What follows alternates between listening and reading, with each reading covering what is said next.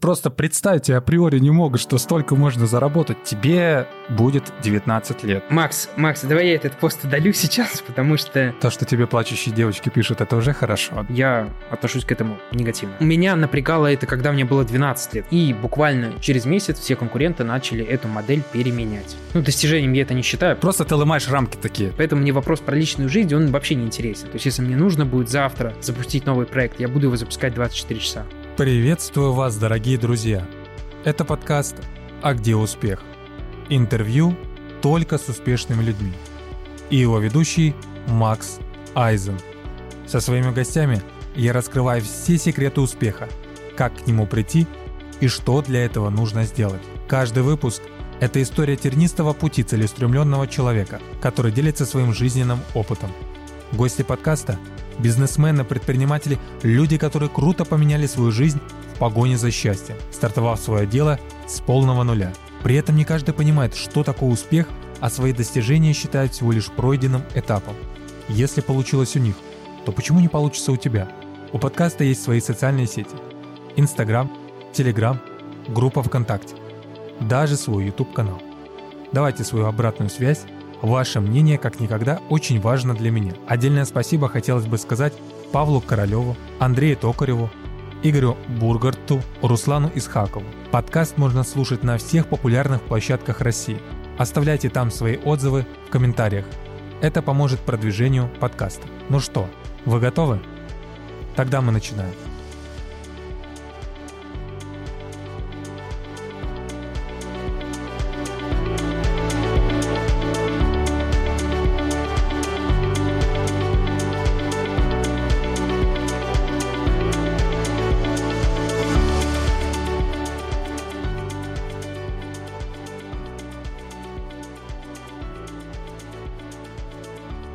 И сегодня у нас в гостях Кирилл Васильев, маркетолог, SMM-специалист, новатор. Работал в более 78 проектах в сфере диджитал-маркетинга и SMM-продвижения. Опыт работы с компаниями глобального уровня, суммарно реализованный рекламный бюджет более 1 миллиона долларов. Преподаватель в крупных онлайн-школах. Кирилл, привет.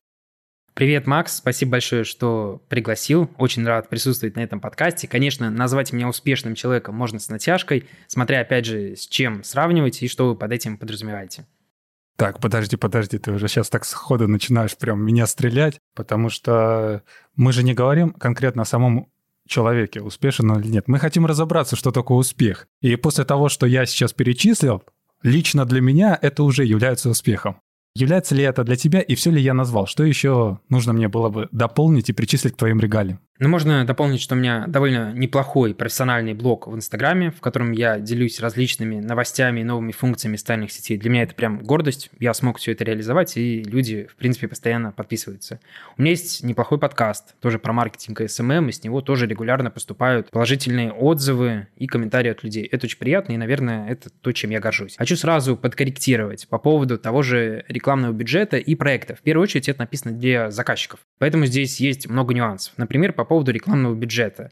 Весь вот этот миллиардный рекламный бюджет, миллионный, он реализовывался кардинально на разные сферы деятельности. То есть это не только таргетированная реклама. Где-то это была наружная реклама. Где-то это была миллионная реклама у блогеров. То есть одной компании мы прямо их пиарили через блогеров-миллионников. По поводу проектов, да, я тоже этим горжусь. У меня огромное количество проектов. Я успел поработать и с застройщиками, и с образовательными проектами, и с автосалонами я работал, и с онлайн-школами. В плане проектов у меня опыт довольно богатый. Я никогда не останавливался на одной сфере. И я сейчас скажу для слушателей, после этого этот человек мне говорит, я всего лишь маркетолог, зачем мне со мной записывать вообще тебе выпуск? У тебя там такие крутые люди, а ты разве не крутой? Понимаешь? Вот сколько тебе лет? Скажи, пожалуйста. Здесь тоже нужно сделать поправочку, что я давно в сфере интернет-маркетинга, и в сфере, можно сказать, что онлайн-заработка, вообще не люблю это слово, но тем не менее онлайн-заработок лет с 15. На данный момент мне 18 лет и будет 19. 19 лет, ты уже работаешь в таких проектах, имеешь какой-то заработок, о которых люди взрослые могли только мечтать, и просто представить априори не могут, что столько можно заработать. И ты говоришь, что, что ты всего лишь маркетолог. Почему так? Объясни. Ну, видишь, наверное, нужно сказать о том, что у меня успех не измеряется количеством проектов, количеством времени, которое я работаю. У меня успех измеряется немного в других координатах. То есть мой, да, довольно небольшой доход по меркам Европы, например, 120-160 тысяч рублей, у нас в России считается хорошим. Я считаю его совершенно обычным и тоже в этом не вижу каких-то колоссальных достижений. По поводу проектов. Здесь нужно смотреть на то, что все-таки мой возраст, он никак ни на что не влияет. Я давно в этой сфере, у меня есть кейсы, у меня есть результаты, поэтому люди со мной работают. Более подробно и детально остановимся на том, что ты уже в этой сфере давным-давно. Как ты уже сказал, все начиналось с 14 лет, правильно? Я думаю, что там лет с 14-15. Расскажи, пожалуйста, как это начинался путь, как вообще пришла эта тебе идея в голову и к чему ты пришел? Ну, идея мне, наверное, не приходила, просто все к этому со временем шло. Я очень рано начал работать, и здесь, опять же, нужно сказать о том, что я начал работать, потому что я хотел. Меня все отговаривали, но мне нравилось работать, мне один раз предложили, я такой, а почему бы и нет? У меня все было нормально и с деньгами, я не где-то там бомжевал, у меня была одежда, то есть все было в порядке, я и в хорошем городе родился, но мне предложили, мне как-то понравилось. Потом я начал изучать удаленные способы заработка, потому что наверное, мне было некомфортно где-то там стоять. Было некое ощущение стыда, наверное. То есть я не любил работать с промоутером, потому что нужно было куда-то выходить, стоять, коммуницировать с огромным количеством людей. На тот момент времени, мне было лет 12-13, мне было некомфортно, поэтому я начал искать что-то такое более, ну, можно сказать, что удаленное. Я не знал тогда о фрилансе, но уже начал просматривать YouTube вообще в сфере различных способов заработка. Я, конечно, занимался всякой ерундой по типу скачивания приложений, оставления отзывов, но в итоге на тот момент времени я остановился на арбитраже трафики. Год это был, наверное, 16 там, 15 17 что-то такое. Это был вот мой первый опыт фриланса. Ну и в целом сферу арбитраж трафика, ее можно отнести косвенно к интернет-маркетингу, потому что, в принципе, привлечение трафика, они абсолютно такие же. Сейчас, получается, твоя основная деятельность — это SMM-маркетинг и, получается, продвижение всех проектов, бизнеса в социальных сетях. Это все тебе приносит доход. Да, мне это все приносит доход, я еще консультирую, но тоже по поводу консультации. У меня консультации хоть и стоят нормально 5000 рублей, но покупают их довольно редко, то есть пара консультаций в месяц, и я консультирую только бизнес. Там тоже есть какие-то небольшие доходы с этого. Так, а теперь, пожалуйста, вот слушателям скажи, сколько парень в 19 лет зарабатывает? Я уже говорил, 1140 вот этот месяц. У меня плавающий доход, потому что, вот, например, мне добавился проект. Я не работал с ним, пришли ткани. Сейчас я там буду получать там, 35 тысяч рублей. Они добавились, поэтому стало где-то 140. Но у меня есть очень много сезонных проектов, например, та же автошкола, товарный бизнес. Поэтому они периодически уходят и приходят. И вот это единственный доход, который сейчас у меня есть. Я не продаю курсы, менторство и все прочее. На это просто нет времени, и к этому нужно еще прийти. Тебе этого хватает на жизнь? И как ты вообще распределяешь средства? Мне хватает этого на жизнь. У меня очень много стоит квартира снимать, потому что я живу в Санкт-Петербурге. Все остальное у меня, как у обычных людей. Я трачу тысяч, наверное, 20. Если брать, убрать квартиру, тысяч 20, ну вот максимум 30. Мне этого вполне на проживание хватает. Я не супер шикую. Раньше было такое. Я помню, что когда-то я год назад запускал курс, вот свой первый по таргетированной рекламе с Юрой я много денег-то заработал и как-то их все спустил на что-то. После этого я сделал некие выводы и начал откладывать. Сейчас я деньги откладываю усердно и также инвестирую. Инвестирую в первую очередь в себя. В запись подкастов, в запись YouTube-роликов и инвестирую еще в технику. То есть потому что мне это нравится, записывать те же подкасты, писать что-то для YouTube, там телефон тот же. Как вы знаете, если вы SMM-специалист, то работать с тем же Инстаграмом можно только с айфона. И если он более новый, соответственно, у вас более крутой ряд функций.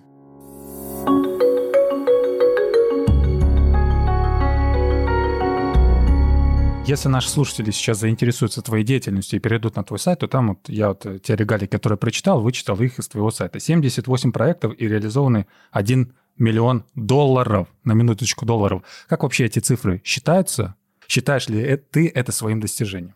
Ну, достижением я это не считаю, потому что нужно сказать о том, что, как я уже говорил, миллион долларов, он распределен не так, что это каждая копейка в таргетированной рекламе. Мы недавно с одной организацией, имя я ее разглашать не могу, брали рекламу у блогера, рекламировали наш проект. И на это мы потратили в районе 3 миллионов рублей только на одного человека. Это уже, получается, довольно большая часть вот этой суммы.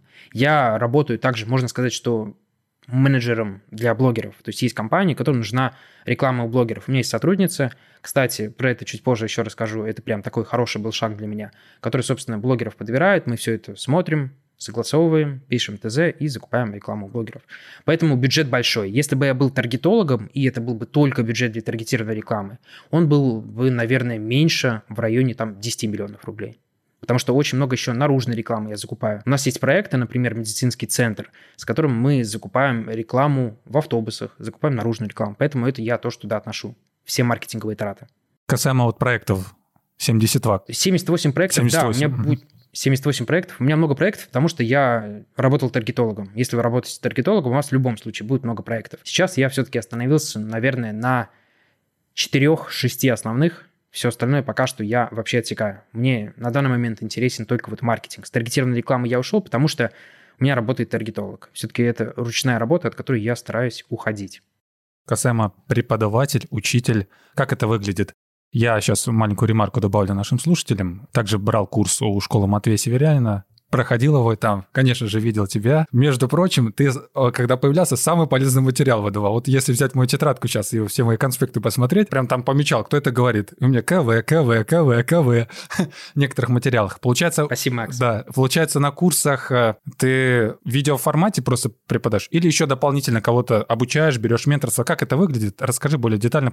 Я не даю менторств, сейчас никого вообще не изучаю, но я записывал некоторые уроки для отдельных школ. Ну вот школа Матвея, школа Юры, о них я говорить не могу, и есть одна школа, о которой я, к сожалению, говорить не могу. Там тоже пару уроков записывал. Я специализируюсь именно на технической составляющей, то есть я стараюсь давать всегда больше конкретики и делать упор на какие-то все-таки твердые навыки. Поэтому да, Макс, спасибо, что меня записывал. Единственное, что мне сейчас непонятно, вот что я тебе не скажу, какой проект не скажу, ты либо это специально говоришь, либо реально все в договоре прописывают, что разглашать нельзя. Если реально нельзя разглашать, то по какой причине так обычно делают? Ну, все большие проекты подписывают соглашение о неразглашении для того, чтобы ты не мог в первую очередь передавать всю эту информацию конкурентам, и получается, во вторую очередь, я думаю, вообще для того, чтобы тебя на время работы просто отгородить от других проектов. Например, я работаю с одной очень крупной компанией по образовательной деятельности, я не могу работать, например, сейчас ни со Skillbox, ни с Geekbrains и другими крупными образовательными центрами.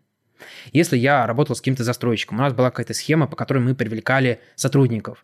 Есть некая проблема там. Одно время огромное количество мигрантов уехало, и все вот находили инструменты для поиска сотрудников. Если бы я начал разглашать то, как мы их искали, этот опыт бы сразу пенили конкуренты. У меня есть одна компания, с которой мы работали без вот этого НДА. Соответственно, я написал кейс, и буквально через месяц все конкуренты начали эту модель переменять. То есть на тот момент есть город Пушкин, он находится в Санкт-Петербурге, мы активно начали продвигаться во ВКонтакте. Многие эту социальную сеть не рассматривали, я написал кейс об этом, и буквально через неделю автошколы просто начали копировать нашу модель. Это то же самое касается вообще абсолютно всех сфер бизнеса, не только маркетинга, а общего ведения, управления. Желательно, чтобы никто не знал о том, как вы работаете, сколько вы на что тратите, как складывается у вас процесс продвижения и какие результаты вы получаете. И все большие компании, они абсолютно правильно подписывают со всеми форму НДА. И бывает такое, что это не только маркетолог, а абсолютно все сотрудники. Именно Именно поэтому ты новатор, потому что все твои идеи были сворованы конкурентами твоего проекта, нет, нет, в котором нет. ты работал. Я, я новатор, потому что я продвигаю нестандартные, нетипичные способы продвижения площадки. Например, порталы. Я продвигаю бизнес на порталах. Это мало кто делает. У меня есть подкасты с крупными компаниями, которые я тоже запускал, поэтому, соответственно, новатор. У меня есть TikTok, который я начал вести для компании еще год назад, когда это не было мейнстримом. И тоже огромное количество людей, например, туда привел. По поводу подкастов мы поговорим вне этого выпуска, мне уже стало интересно. У тебя также, опять-таки, на этом же сайте расписано Услуги агентства Кирилла. Я вот опять открыл. Комплексное продвижение SMM, настройка рекламы, услуги агентства. Я это представляю как? Команда людей, которая напрямую работает на тебя, это так выглядит? Ты ими, ими руководишь? Да, у меня есть копирайтер, есть дизайнер, есть звукоредактор, есть таргетолог, есть помощник. С ними тоже заключен договор, и они также говорят, я не разглашаю, с кем я работаю. Нет, с ними устная договоренность, я с ними всеми работаю уже не первый год, у нас такого с ними нет. Возникают какие-либо проблемы при руководстве? Вообще никаких проблем нет. У нас все четко. Есть проблемы с дизайнером, он срывает сроки иногда, но это стандартная история, все дизайнеры срывают сроки. Просто ты изначально говорил, то, что я когда работал промоутером, меня напрягала обстановка и большое окружение людей, а тут опять тебе приходится работать с людьми, поэтому я спрашиваю. Ну, меня напрягало это, когда мне было 12 лет. Сейчас мне все равно. Сейчас я могу хоть сейчас пойти работать с промоутером. По поводу моих работ, у нас должна была идти тема личной жизни в любом случае. Мне всегда нравилось работать, мне было пофиг, где на самом деле. Я вообще много где успел поработать за свою небольшую жизнь. И в большом количестве проектов, и в маркетинге, и в офлайне я работал. Мне все всегда нравилось. У меня нет никакого негативного опыта, который связан с любой работой. Скажу слушателям сразу. Хотел задать э, Кириллу вопрос касаемо его проектов, конкретно по единичным случаем, но задавать этот вопрос не буду, поскольку разглашать, к сожалению, нельзя, а лишь скажу то, что все социальные сети, подкаст Кирилла Васильева будет также в описании под этим выпуском. Слушайте, я его подкаст, кстати, слушал, крутой вообще, я вот сразу скажу, без зазрения совести, потому что реально только полезная информация, которая мне Спасибо. тоже помогает зарабатывать в интернете. И людям, которые, возможно, послушают этот выпуск или уже слушают и дослушали до этого момента, обязательно перейдут и послушают его. Да, чтобы все не думали, что я непонятно кто, ко мне, ну, опять же, будет ссылка на сайт, можно перейти, почитать кейсы. У меня есть кейсы в открытом доступе, просто это обычная компания небольшого масштаба. Можно перейти, там есть, можно почитать. В смысле непонятно кто? Я уже изначально хорошо тебя так представил, вот мне уже было... Видишь ты, а многие люди представляют плохо, им кажется, что я, то есть непонятно кто, еще я должен был сейчас сказать, переходите ко мне, покупайте мои курсы, покупайте мое менторство, но этого я делать не буду. Ой, тебя никто не заставляет, я как бы тебе не дал бы этого сказать. Не, знаешь, просто есть, стандарт, есть стандартная модель людей, рассказать о том, какие они крутые, ничего не показать и потом попытаться продать курс. Я отношусь к этому негативно. Ну все, уже на этом можно завершать этот выпуск и говорить, что Кирилл красавчик. Вот просто молодец.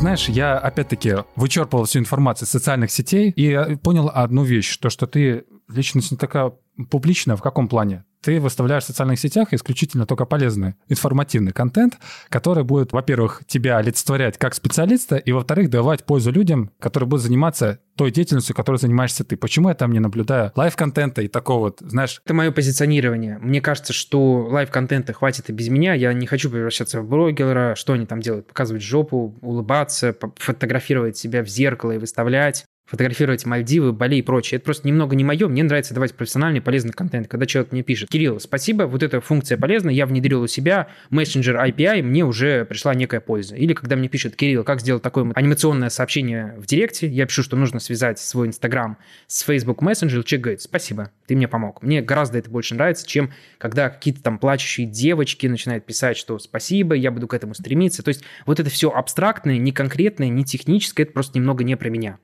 Я понимаю, что контент live должен быть, но он должен быть у тех, кто активно продает курсы и какие-то другие материалы. Там, да, без этого никак. Я просто человек, а, обычный маркетолог, и вот пока что не планирую заниматься инфобизнесом. Поэтому я топлю за профессиональный контент. То, что тебе плачущие девочки пишут, это уже хорошо, даже без live-контента. Нет, мне не пишут. Я очень рад, что мне пишут только профессиональные люди. То есть у меня нет какого-то мусорного трафика, детей, которым нечем заняться. У меня вот только взрослые адекватные люди. Я очень рад, что моя аудитория везде это 25-45 лет. И в некоторых подкастах, на некоторых площадках прям вот аудитория 35-45 перевешивает. Я прям счастлив за это. Ну, я сейчас немножко поумничаю. Вообще по статистике подкасты слушают те люди, которые от 25 до 35. Не, я тебе скажу так, что я работаю с одной личностью, ты эту личность знаешь, и у него аудитория 18 лет. Но мы знаем, мы знаем почему. Поэтому тут, тут немножко эм, исключение. В любом правиле есть исключение. Да нет, подкасты сейчас уже начинают слушать все, даже подростки.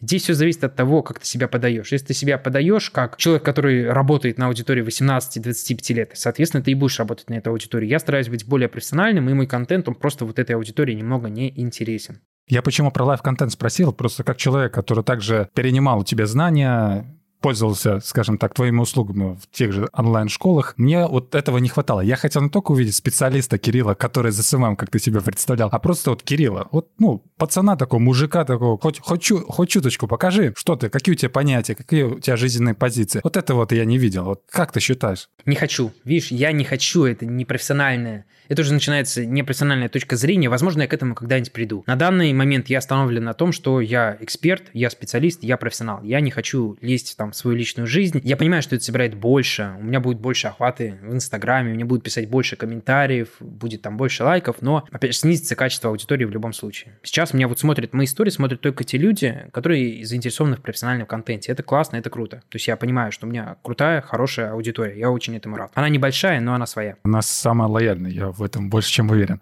Да. Э, хорошо, дальше... Перейдем опять-таки немножко к другой теме, но возьмем опять-таки твои социальные сети, которые дают нам информацию. Вот у тебя там был один такой пост хороший, где ты проклинал работу по найму и говорил, ребята, вы что творите? Идите работать в интернет. Ребята, не надо учиться, не поступайте в ВУЗ. Макс, Макс, давай я этот пост удалю сейчас, потому что это, наверное, Это, наверное, Лена мне этот пост писала. Я не буду рассказывать, что там была за история, но, тем не менее, просто этот пост нужно было написать. Я придерживаюсь той позиции, что все работы хороши, умеете работать право где угодно. Мне просто нужно было на тот момент привлечь аудиторию. То есть у меня там был активный закуп рекламы на блог, и, соответственно, этот пост нужно было написать. Я придерживаюсь той позиции, что работайте там, где вам нравится, и делайте то, что вам нравится. Мне очень нравится фриланс, я отсюда никуда пока что уходить не планирую, но если жизнь меня так обернет, что меня пригласят руководителем агентства, уже были предложения, и я пойду в офис, то окей, я, в принципе, не против. Надеюсь, пост ты тогда этот удалишь, раз ты так от него отрекаешься. Ну, видишь, я не то, его не я писал. То есть начнем с того, что этот пост писал не я. Да все, я понял. Можешь, можешь уже не оправдываться. Мы все все поняли, слушатели тоже поняли. Ссылка на пост тоже будет в описании под этим выпуском. 18, почти 19 лет, зарабатываешь такую хорошую сумму, реализовал столько проектов, такой бюджет. У многих создаться впечатление, в том числе и у меня иногда складывается, но после общения с гостями своего подкаста я уже начинаю думать совсем иначе. Но задам вопрос тебе этот тот, тот же самый. Помогал ли кто-нибудь тебе? Родители, связи, деньги, что-либо было? Да никто. У меня... Э, я обычный человек. То есть, опять же, я поэтому и не хотел. Я не хотел рассказать свою личную составляющую, потому что она обычная, это скучно. Я мог поплакаться, сказать, что у меня не было денег, я жил в нищете, в какой-то деревне, но все это было не так. Я родился в Санкт-Петербурге, в максимально обычной семье. У меня все было так, как у всех, то есть все было нормально, обычно. Я просто раньше начал работать, чем остальные, и мне на тот момент захотелось просто найти более комфортную для себя работу. Поэтому я пришел к тому, что имею. Я к этому шел, то есть я не за один день стал фрилансером и СММщиком. Я был таргетологом, я был администратором, я был грузчиком, я был... Кем я еще был? Я был охранником, кем бы я только не был. Это просто стечение обстоятельств и времени. Что тебя заставляло вот прям с самого начала работать? Просто смотри, я к чему веду? Ничего, мне, наверное, скучно жить было. Мне нравилось общаться с какими-то новыми людьми, ну, что-то было новое, мне нравилось получать новые эмоции. Я не мог просто сидеть дома и играть в компьютер. Ну, это как-то скучно было для меня. И мне один раз просто повезло, наверное. Я просто на, рано начал работать, мне это понравилось, и все. Если все люди будут начинать рано работать, записываться на ту же молодежную биржу труда, будет гораздо проще жить. Вы, то есть поймете, что деньги зарабатывать это прикольно, это классно, это круто. И, собственно, за эти деньги, за эту энергию вы можете покупать себе то, что вам необходимо. Это приятно. Ну, то есть сейчас ты молодому человеку, не только человеку, человеку, который желает поменять свою жизнь, скажешь, начинайте работать как можно раньше, и, и вся суть только в упорном, в упорном труде. Так получается? Да я бы не сказал, что только в упорном труде. Мне работа нравилась. Понятно, что сейчас, скорее всего, грузить что-то я не пойду, мне это не понравится. Но на тот момент мне нравилось даже быть грузчиком. Это прикольная работа. У меня был такой формат работы, что я работал практически на Максима. То есть у вас был Максимал Акшен, вот такие люди. Я работал примерно такого же человека. То есть постоянно были разные прикольные заказы, и мне было интересно. Мне было интереснее даже на один момент, чем в школе. То есть было такое, что я шел что-то грузить, хотя мне не нужно было что-то грузить. У меня была еда, у меня была одежда, у меня все было, но мне это нравилось больше, чем учиться. Я порекомендую попробовать разный жизненный опыт. То есть если бы я сразу пошел на фриланс, мне кажется, было бы как-то все по-другому. Я бы в итоге с этим всем завязал и в итоге бы слился отсюда. А здесь я понимаю, что это очень комфортное для меня. Мне не нужно идти куда-то в дождь, в снег. И вот поэтому я понимаю, как все ценно. Потому что у меня богатый жизненный опыт.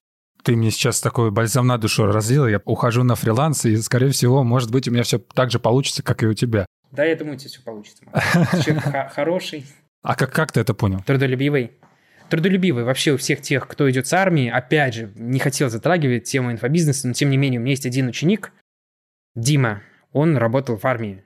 И вот за счет того, что он работал в армии, у него такой крутой подход, он такой э, трудолюбивый и систематический человек, что я вообще его считаю лучшим сотрудником. Ну, я с ним работал, и вот прям лучший сотрудник из тех, с которыми я работал потому что у меня есть армейский опыт. Ну и вообще все люди, которые идут с армией, у них есть некая структурность, потому что работая на фрилансе, без этого никуда. Я к этому как-то пришел, и мне как-то вот, наверное, где-то повезло, что мне что-то прощали, и прощали какие-то сорванные небольшие дедлайны, прощали какие-то вовремя невыполненные задачи. А вот у Димы, у военного, такого нет никогда. Он все сделает, он все выполнит, разобьется, но сделает. Поэтому военные люди вообще красавчики, и вот на фрилансе им самое место.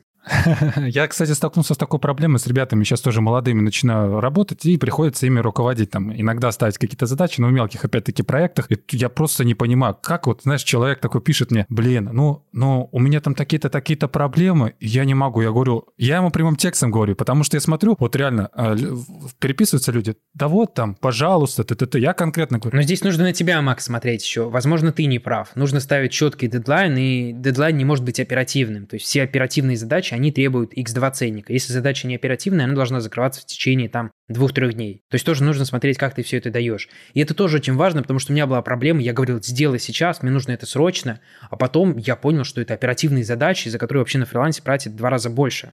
И ты должен простраивать, и здесь может быть проблема в тебе. Во мне также была проблема, я пытался все сделать в последний момент. А сейчас я уже контент-план по некоторым проектам буду начинать писать сейчас, уже на сентябрь чтобы люди могли комфортно начать выполнять задачи, когда им будет это удобно. Не, я в этом плане немножко в другом имел. Человек мог мне сразу сказать, я, например, не могу выполнить. И не говорите о своих проблемах. Я в таких случаях сразу говорю, твои проблемы — это твои проблемы. Ты мне скажи, что а, ты ну не да, справишься. Да. Потому что это особенно вот у молодых ребят, я не говорю то, что... Возможно, да. на жалость, Макс. Я скажу так, что, возможно, это на жалость, но тоже да, да, да, да, да. не работает да. на работе. А тебе твоя работа хватает времени на личную жизнь, там, мне на все время не хватает. У меня довольно дорогой рабочий час, я даже сам не верю, что он настолько дорогой, я мало работаю. Я работаю часа полных три в день, наверное, максимум. У меня есть спонтанные выходные. Я могу сейчас вот пойти и ничего не делать. Какое-то время.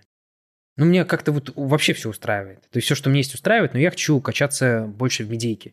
То есть тот уровень работы, который есть сейчас, те проекты, те люди, с которыми я работаю, мне все нравится.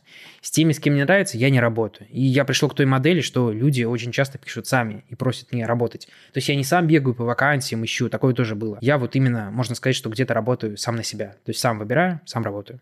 Час сколько стоит, ты сказал, дорогой? Нужно посчитать, но он дорогой, потому что нужно посчитать. Я думаю, что в районе Возможно, там полторы тысячи рублей, что-то такое. Я тебе верю, можешь не считать. Я тебе верю. И... Ну, нужно посчитать. Получается, у тебя много свободного времени. Вот если не секрет, чем ты занимаешься в свободное время? Опять же, я занимаюсь тем, чем занимаются все остальные. Встречаюсь с друзьями, развлекаюсь, езжу куда-то, хожу. То есть ничего сверхъестественного. У меня нет каких-то необычных хобби. То есть, опять же, поэтому мне вопрос про личную жизнь, он вообще не интересен. Все как у всех. У меня нет ничего необычного. У меня просто необычная работа для моего возраста. И вот где-то я, наверное, бегу впереди остальных людей моего возраста, потому что я, опять же, раньше начал работать. Все остальное у меня стандартно. Ну вот у меня есть хобби некое, путешествие. Я люблю путешествовать и там по России куда-то сгонять, и в Европу. И вот я планирую на зимний период уехать на Филиппины, если их откроются знакомым, у которого бизнес, тоже который может работать без него. И все. То есть все остальное очень стандартно, очень обычно. А о семье ты задумываешься? Нет. Зачем мне сейчас задумываться? Мне нужно денег заработать, дом построить, отложить, проинвестировать. Я думаю, что нет. Примерно 25 лет. Не ставлю вообще никаких рамок. Опять же, эти рамки, они только мешают. В любом случае нужно состояться. Я не состоялся еще, потому что мне нужно, опять же, ну, дом построить, машину купить. Сейчас у меня нет в этом потребности. Я вот начинаю только инвестировать. Ну, как начинаю? Я давно инвестирую, у меня суммы обычно небольшие. И вот я планирую инвестировать, что-то построить, что-то купить, и только потом уже думать о всем остальном. Сейчас я живу чисто для себя. То есть у тебя сейчас ближайшие планы – это вот приобретение тех благ, о которых ты сейчас сказал? Нет, не ближайшие планы. Ближайшие планы у меня... Разви... Я хочу развить блог в Инстаграме. То есть это прям, если из цели ставить блог, подкаст, и вот сейчас начну YouTube-канал тоже более активно делать. Вот такие у меня планы. Наверное, где-то я хочу все-таки набрать еще больше аудитории. Ну, если где-то более медийно популярным. Я думаю, что сейчас я к этому уже более-менее готов. Но я хочу получить какую-то локальную узнаваемость. Мне не нужно, чтобы обо мне, обо мне знали все. Я хочу просто быть вот популярен в своей нише маркетинга и SMM. Такая вот ближайшая задача общаюсь сейчас с тобой, благо, что вижу через видеосвязь, прям чувствую вот этот поток энергии. Правильно ты сказал, что бежишь наперед. Хотелось бы узнать. Это может и плохо. Это может быть и плохо, что я бегу наперед, то есть остальные, они сейчас учатся, а я уже по факту отучился. И у меня, мы об этом поговорим, я вообще считаю, что цель всей жизни – это как раз обучение и развитие. То есть мы для этого все созданы. Исходя из этого, какие у тебя мечты и чего ты вот хочешь прям вот, прям сильно-сильно хочешь? Я тебе так скажу, что, наверное, Хочу, чтобы у меня подкаст больше людей слушало. То есть, чтобы у меня там не 200 человек в день слушало регулярно, а 2000. Было, было приятно. То есть сейчас тебя слушает 200 человек? Ну, сейчас меня в день, в день слушает примерно 200 человек, там 200-150 я особо не слежу, но хотелось бы, ну, я просто говорю, что хотелось бы 2000, там 5000. Опять-таки повторюсь, ссылка на подкаст э, Кирилла будет в описании под этим выпуском. Да, если вы SMM щик или маркетолог, вам будет прям круто и интересно. Если вы обычный человек, и вам интересен digital мир, то будет интересно тоже. Сейчас так и разделил ребята, работ, работающих в сфере digital и обычных людей там. Живые, живые, мертвые. Ну, видишь, обычным людям, наверное, все-таки тем, кто не интересуется маркетингом и социальной сетей, сказать честно, он не будет интересен, потому что все-таки у меня все заточено на том, что продвигать себя, продвигать бизнес, продвигать социальные сети и вот тому подобное. Твой подкаст хороший, его можно слушать абсолютно всем. Я тоже надеюсь, что твой подкаст выстрелит, потому что он может выстрелить ты будешь прям приглашать э, каких-то мировых людей. Как там, я знаю, есть подкасты, которые приглашают Сашу Митрошина, писателей известных и так далее. Вот если ты придешь к той модели, то подкаст прям начнет очень крупно расти, потому что главный рост подкасту всегда дают коллаборации с крутыми людьми. Поэтому я записываю с тобой подкаст. Да, спасибо.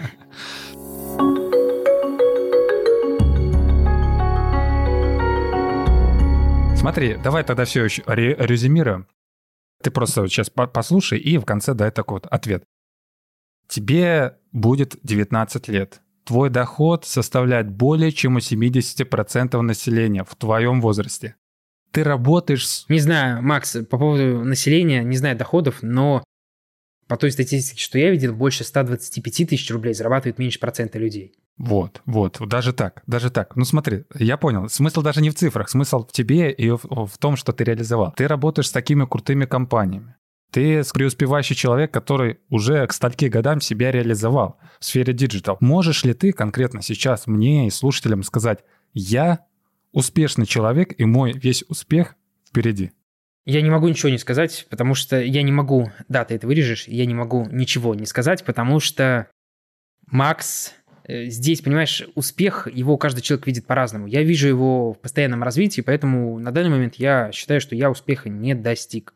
Нужно еще больше знаний, нужно еще больше идти, и вот он познается только со временем. На данный момент, ну, меня кто-то может считать успешным, тот, кто зарабатывает 15 тысяч рублей или ничего. Кто-то, кто зарабатывает миллион, он меня успешным, соответственно, считать не будет. У кого-то успех измеряется семьей, соответственно, тоже не может. Поэтому у каждого свои рамки успеха, по своим рамкам я своего успеха пока что не достиг.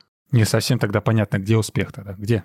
Успех в развитии, в постоянном развитии и в свободе. То есть свободе, когда у вас есть время на то, чтобы там читать книги, смотреть фильмы, встречаться с друзьями, заниматься нетворкингом, я не знаю, элементарно ходить пить кофе, путешествовать и вот тому подобное. Это постоянный процесс, поэтому я считаю, что как-то единожды успеха достигнуть нельзя. Успех – это вот вся наша жизнь практически.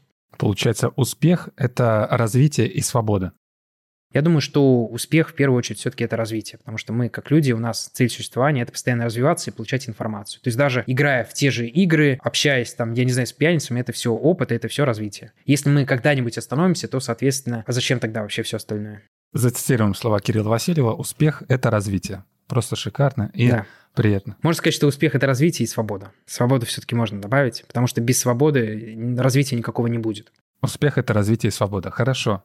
Хорошо, очень, очень приятно. Вот прям я, честно сказать, вот сам еще вот сейчас с тобой разговариваю, немножко прихожу в шоковое, сконфуженное состояние. Это мне говорит, просто ты ломаешь рамки такие. Ты я рассуждаешь сейчас на ментальном уровне, ты старше меня. Я тебя точно гарантирую. Да-да. Опять же, все зависит от того, кто, у, у кого какое мнение. То есть кто-то судит по внешности, кто-то судит по доходам, кто-то по машинам. Поэтому здесь нельзя что-то утверждать. Вот если я буду утверждать что-то, я буду неправ. Нужно как-то вот отталкиваться от мнения каждого отдельного человека. Кирилл, я говорю о том, что ты сейчас говоришь и как вот складывается твоя речь, понимаешь? Я просто общаюсь с ребятами и стараюсь общаться те, кто младше меня, потому что оттуда же все идет, оттуда мы все перенимаем, и уже следующие свои проекты будем реализовать на ту аудиторию, которая, допустим, уже будет младше тебя, ну, как, как вариант, как пример. И встретить паренька, которому 19 лет, и который будет так вот разговаривать, ну, это я, я просто, как тебе объяснить? Сейчас выйди в мой, на мою улицу, встреть ребят 19-18-летних, и они будут сидеть с бутылкой пива, сигареты в руках в какой-нибудь подворотне. И это, и они в этом не виноваты, отчасти только, понимаешь? Да это неплохо, Макс, понимаешь, что здесь проблема в том, что это неплохо. Если человеку приятно пить пиво и курить, то окей, у меня есть знакомый, который является успешным предпринимателем, у которого крутой бизнес, и который может посидеть, попить, набухаться, куда-то где-то там поваляться. У нас даже был опыт, что мы ездили в Москву и не сняли отель по приколу, он спал как бомжара на какой-то скамейке. То есть, опять же, все индивидуально. И мы не можем сказать, что тот человек, который курит и пьет в подворотне, это плохо. Это его выбор осознанный. Это, то есть, и вообще, он тоже успешный по своей природе, потому что он смог принять какое-то свободное решение. Пить пиво и курить. Понятно, что это плохо, но это его выбор.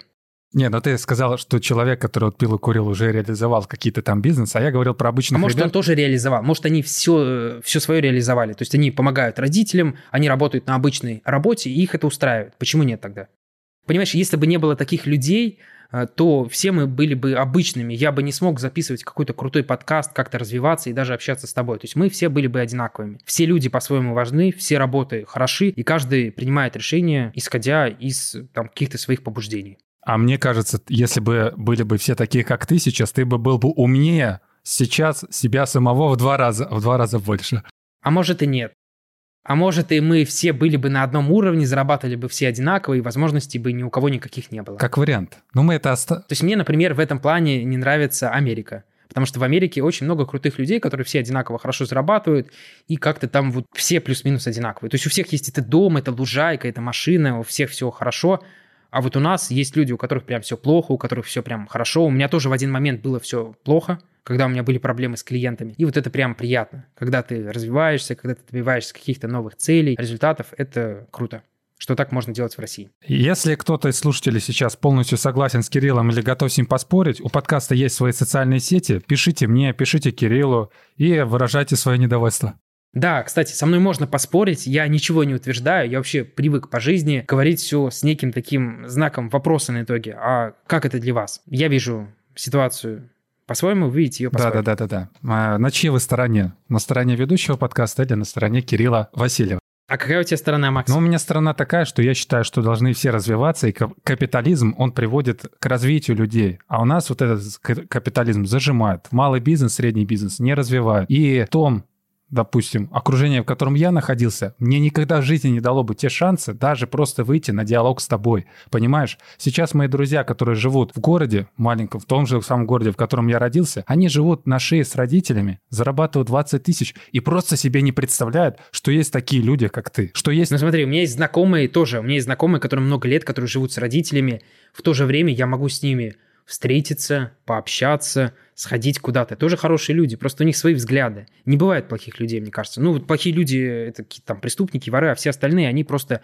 живут своей жизнью, своей целью, своей позицией. И у них, что и самое главное, это свобода. Они выбрали вот это. Не, Кирилл, смотри, о чем имел в виду. Давай мы завершим, мы же говорим как раз интервью, мы здесь не спорим. Я имел в виду про то, что нет, у нас дискуссия. Опять же, я не хочу... Не Хорошо, спорить. правильно сказал, абсолютно правильно. Дискуссия. Я имел в виду то, что у человека даже возможности нет испробовать и узнать о реализации себя во всем этом пространстве. То есть у меня какая была бы дорога, если бы остался в своем городе? Продавец, официант или уехать в Москву на заработки. Все, человек просто ограничен, и он ограничен по, скажем так, нарочно. Нарочно, неважно, с какой стороны я а родители, Макс, родители. Вот в этом плане, наверное, мы говорили про родителей. Мне немного повезло, потому что я успел куда-то съездить, ходил там в те же музеи, был там в той же Финляндии. Это хорошо, когда родители вам дают другой взгляд. Если они его не дают, опять же, это дело ваших родителей, но мне кажется, что это не есть хорошо. Тебе давали все, все возможности были открыты.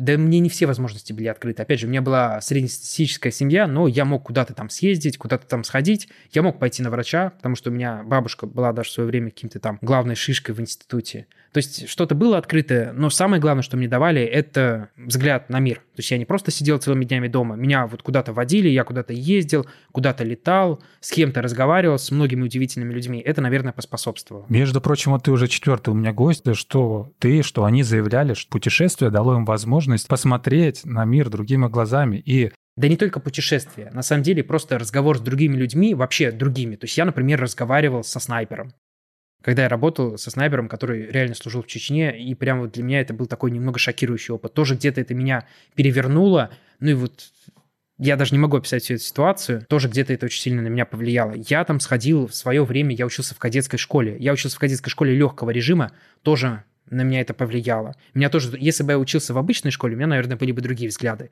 Я ходил там в музей, играл в разных футбольных командах. То есть все вот в совокупности, оно, да, дает то, что, к чему я пришел. И путешествия, они тоже важны. В общем, я понял, как нам надо было с тобой начинать диалог. Надо было начинать диалог именно с дискуссии, чтобы уже по чуть-чуть вытягивать себя все. Видишь, ты уже рассказал про кадетскую школу. Лег...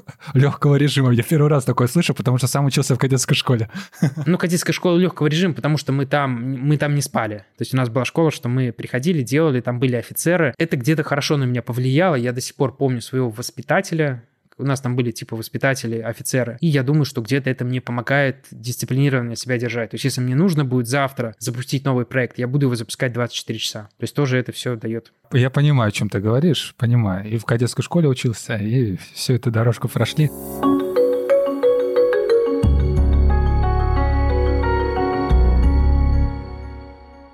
У нас по правилам подкаста, по правилам подкаста Блиц-опрос.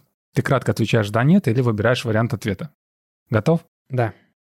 Спасибо, кстати, за дискуссию, сразу тебе скажу. И тебе спасибо. Есть э, о чем Мне подум- нравится вообще дискуссировать, да. Вы все такие с Питера любите дискутировать. Так, онлайн или оффлайн? Для меня онлайн. За или против парада сексуальных меньшинств в России?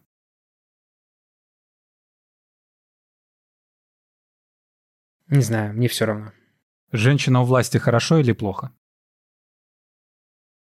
Смотря где. Такси или свой личный автомобиль? Такси.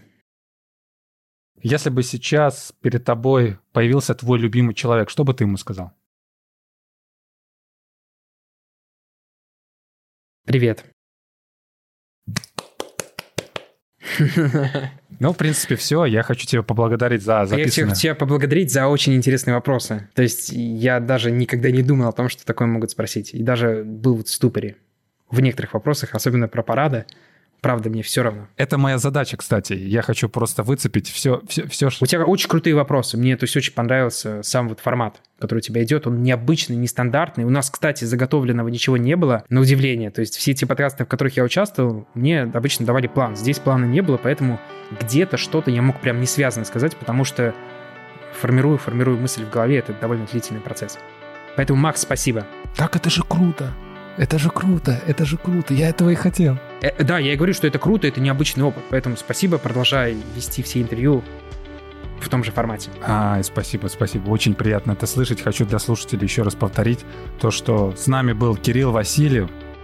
Не просто маркетолог, не просто SMM-специалист, не просто новатор, а тот, который реализовал, точнее, работал более 78 Макс, проектов. давай без этого, я уже устал от этих регалий. Ну, ну, ну, ну, ну, ну, ну, ну, ну, ну. Надо, надо, надо сказать для наших слушателей. Опыт работы с компаниями глобального уровня, суммарно реализованный рекламный бюджет более 1 миллиона долларов. Преподаватель крупных онлайн-школ. Кирилл, можешь попрощаться. Ребята, всем удачи, всем пока, развивайтесь. Вся цель нашего существования — это постоянно развиваться. Читайте книги, ездите на различные бизнес-туры, приходите на интервью к Максу, бегайте, занимайтесь спортом, влюбляйтесь, заводите семьи, стройте дома и вот занимайтесь всем. Всем удачи.